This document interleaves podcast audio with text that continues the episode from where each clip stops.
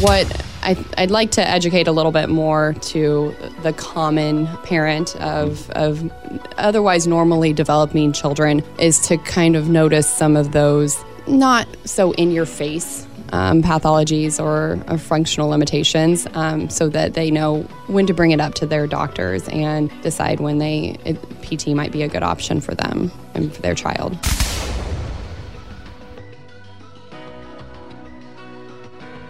All right, welcome back to another Valley Health Check with Horizon Health. And I believe today we are going to talk a little bit about physical therapy. And we have a special guest here, and it's always a pleasure to see Erin Frank. Hello. Hi, Kevin. Good to see you. Today I brought with me Danielle Colvin. She's a doctor of physical therapy. She works out of our main campus in Paris in our um, pediatric services area. So she works in the whole rehab department, but pediatric services is where we're going to really hone in on this morning. Okay. And one of the first things I see, by the way, welcome. Thank, Thank you, for coming. Thank we appreciate having you I for this segment. You having us. And we encourage you to not only listen to this segment, if you notice when you go to the podcast page, you can cycle through many wonderful topics and things. So I want to get that quick little plug Yeah, in there's there all kinds of stuff out there to check out. And you can literally leave it running. ba- It will go back to back. I mean, you'll be, uh, I think you'll actually have a course in college on medicine. no, that's not true at all.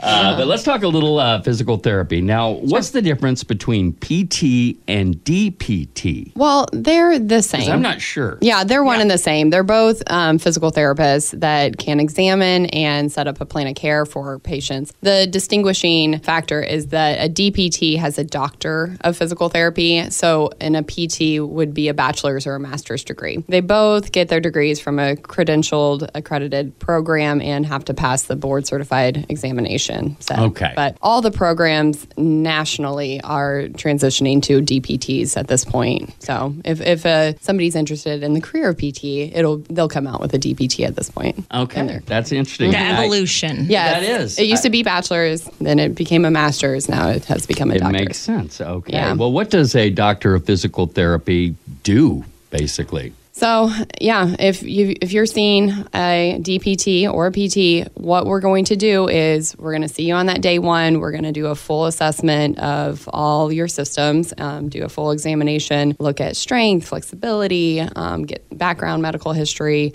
look at your posture, you know, all your movement patterns. And then we will develop a plan of care honed in and custom to what your functional needs are and where your pain is. To So- benefit you the most for exactly. that particular yeah. person. So every everybody's plan is different. I, I can Mm-hmm. only imagine. Now, what kind of patients, I guess, do you see? Is it just a certain kind of, just a narrow type of well, I, s- patient? I specialize Not in a narrow patient. That didn't come out.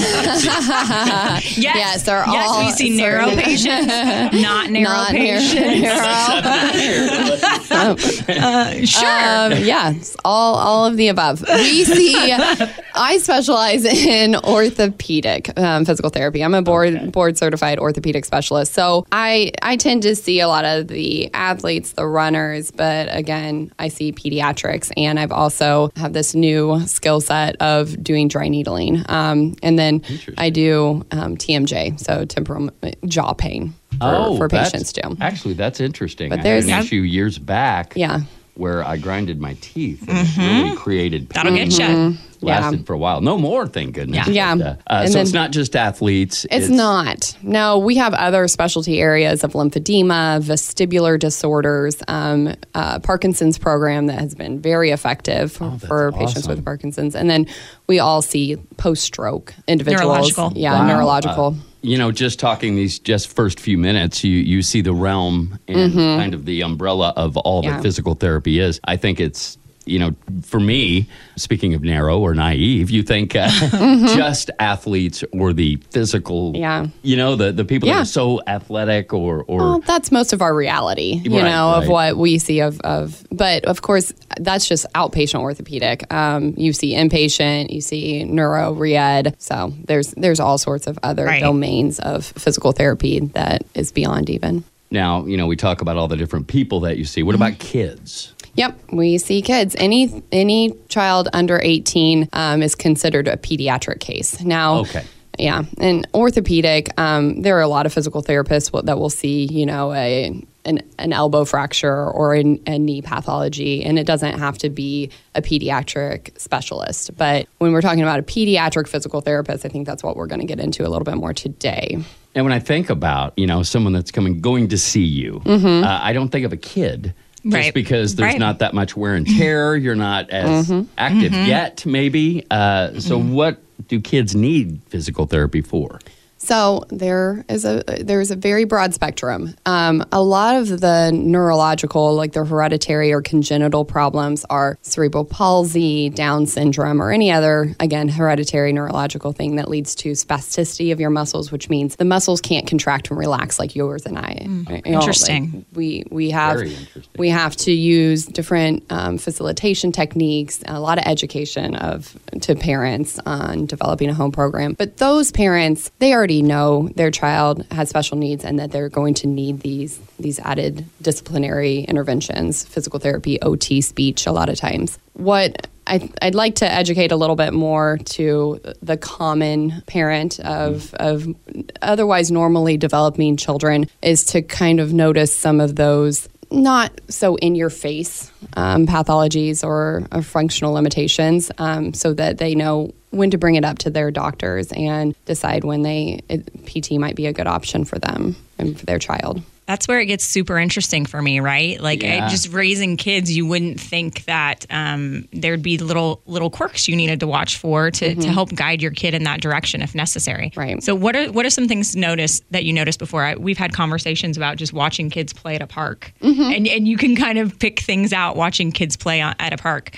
So early on, um, I always like my my parents out there or my friends or anybody you know that um, is looking to to me for some guidance. Um, torticollis is one of the earlier stage um, things that parents are going to start noticing, which is a, a certain head tilt, which everybody kind of has a little preference of a head tilt side to side. When it happens in an infant, though, it's a it's a tightening of a muscle that if it's not addressed, it can lead to other developmental delays. It's a neck muscle that's tight. It's called the sternocleidomastoid muscle. Um, it leads to a side bend of the child's head in one direction and a rotation in the opposite direction. But what that leads to is only rolling one way, only paying, atten- paying attention to their field on one side. So they only use one arm more. Um, crawling, they only lead with one arm. Sometimes they hitch one side up so that they can accommodate the, the, the neck tightness. tighten tightness. Yeah. So if we can address that early on and get that working in good symmetry, then the rest of the developmental cycle falls into place smoothly without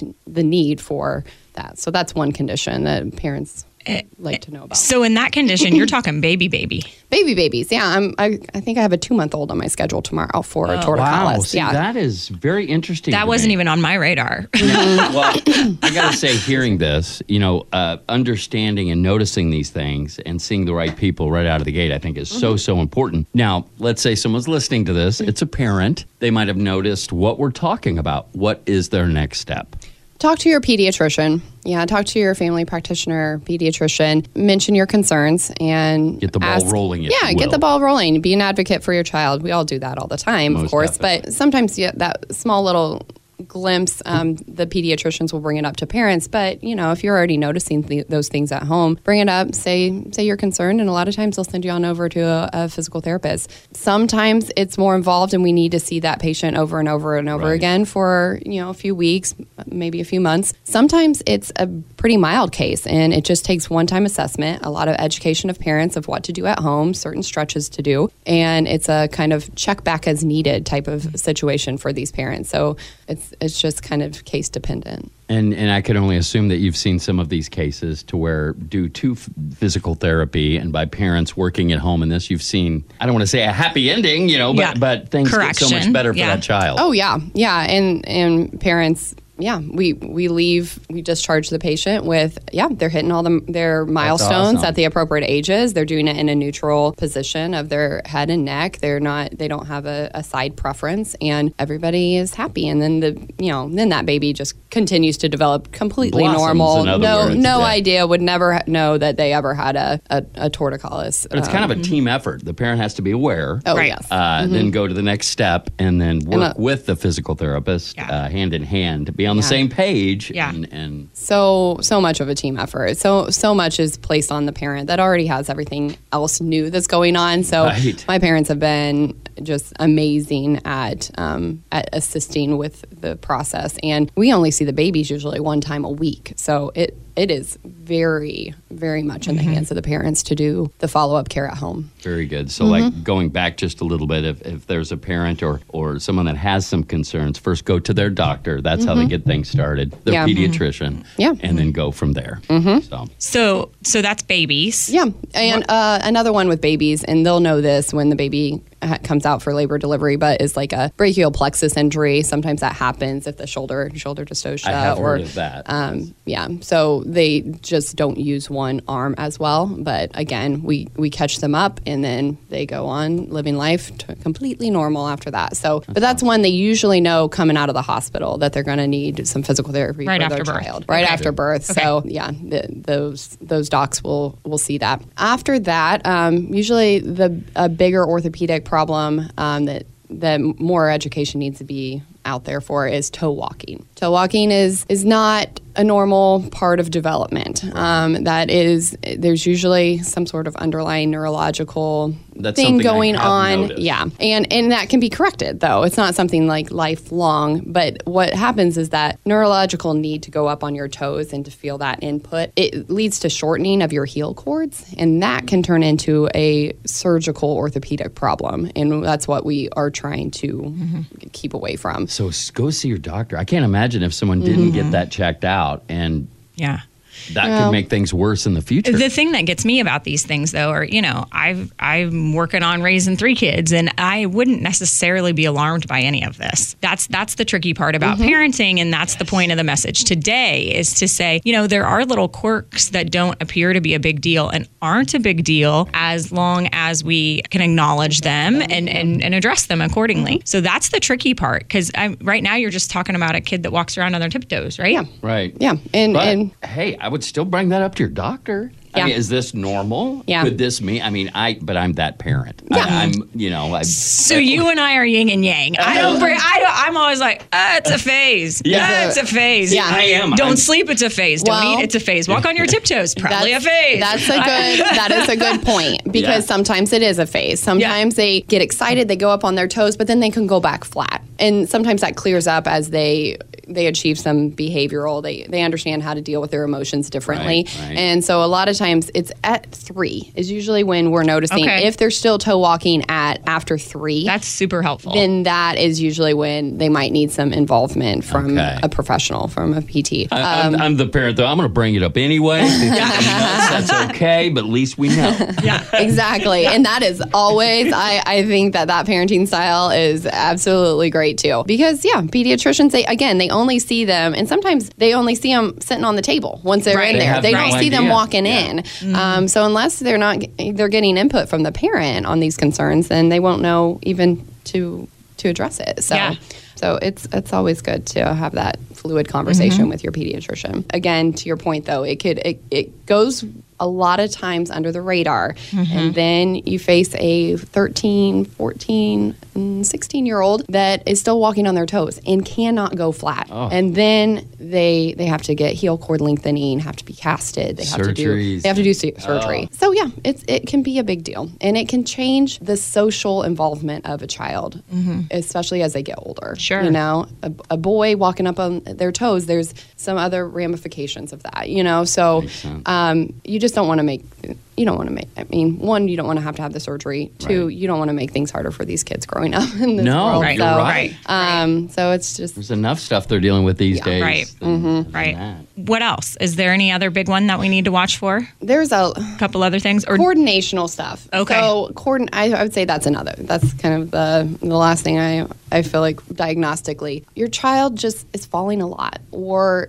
just it doesn't have smooth movement patterns. Like you're noticing Not very fluid. yeah, in their you know, some of that's normal with young kids as they're trying to mature their their gait pattern, their running pattern, their jumping pattern, and all that coordinational stuff. But then as you're doing things and they can't repeat it, or you know, this is kind of a comedic spin on it, but Phoebe running in Central Park on the episode of Friends, if your child is running like that and they've continued to run like that despite you know you giving them some cues, that would be something okay, maybe we need to get some somebody with specialized eyes on them and try to break down these patterns and figure out why they're not coordinating. And it and that can actually be changed pretty quick with some good core strengthening stuff, some recruitment pattern stuff, some timing, sequencing things. That is Um, so interesting to me because I, I let's let's go back 20 years.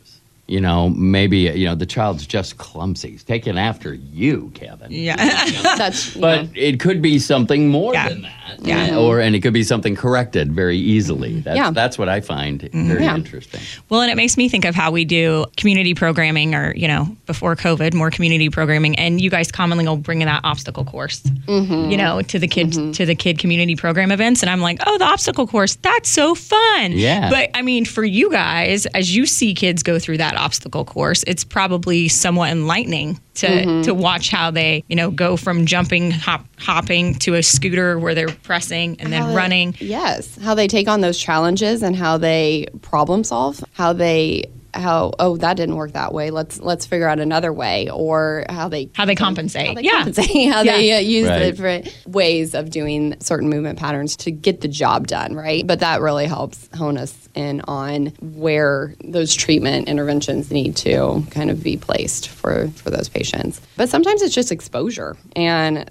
just exposing them to these different obstacles and challenges.